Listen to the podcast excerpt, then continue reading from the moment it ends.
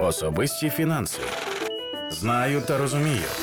Спільний проєкт громадського радіо Ліга Мані та проєкту USAID Трансформація фінансового сектору. Де взяти гроші на здійснення мрії? Як скласти фінансовий план? У нас є безліч цілей: відвідати нову країну, прочитати книгу. Деякі з них потребують грошових витрат. Як дізнатись, чи досяжна ваша фінансова ціль? Сьогодні в подкасті Особисті фінанси знаю та розумію саме про це. Особисті фінанси. Що слід враховувати?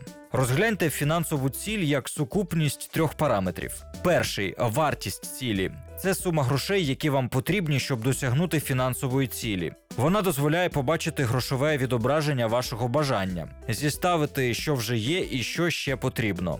Друге часовий горизонт. Адже ставлячи перед собою ціль, ми хочемо отримати результат протягом певного запланованого часу. І третє фінансова спроможність, що визначає грошовий внесок, який ви можете сьогодні спрямувати для досягнення цілі в майбутньому. Уявіть, що вартість, час та спроможність це три вершини трикутника, а ваша фінансова ціль є його площиною. Пересуваючи ці вершини, ви можете керувати своєю фінансовою ціллю та оцінювати її досяжність.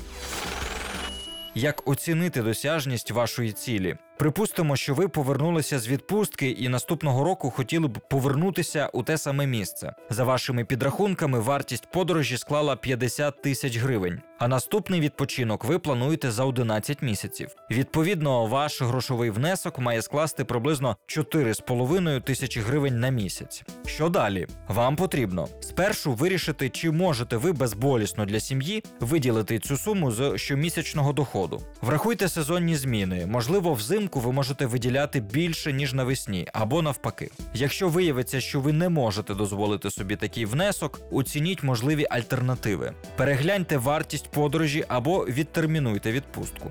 Можна також розглянути альтернативне збільшення вашого грошового внеску, наприклад, запозичити частину грошей у друзів. Втім, остання альтернатива може виробити у вас звичку фінансувати бажання за рахунок незароблених грошей та жити в борг. Однак, якщо сума вашого внеску реалістична, закладіть її в особистий бюджет та регулярно, відповідно до плану, відкладайте гроші на вашу фінансову ціль.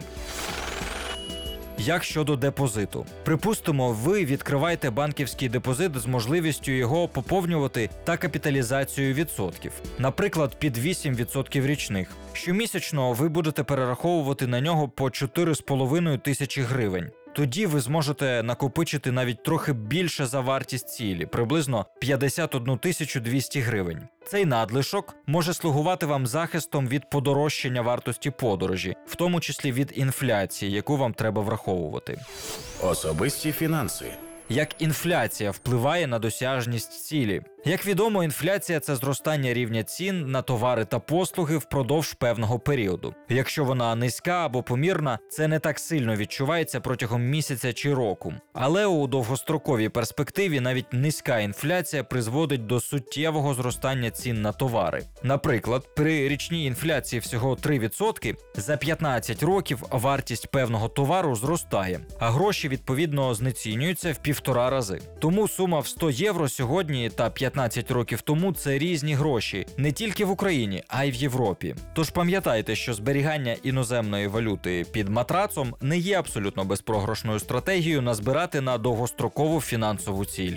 Варто враховувати вплив інфляції на вартість цілі. Якщо ви хочете за 5 років накопичити на купівлю садового будинку, який сьогодні коштує 200 тисяч гривень, вартість цілі з урахуванням річної інфляції у 8% становитиме вже 290 тисяч гривень. Втім, хоч інфляція у довгостроковій перспективі грає проти вас, то банківські депозити грають на вашу користь. Як же зібрати потрібну суму в цьому випадку? Закумулювати гроші на вашу оновлену ціль 290 тисяч гривень за 5 років можна таким чином.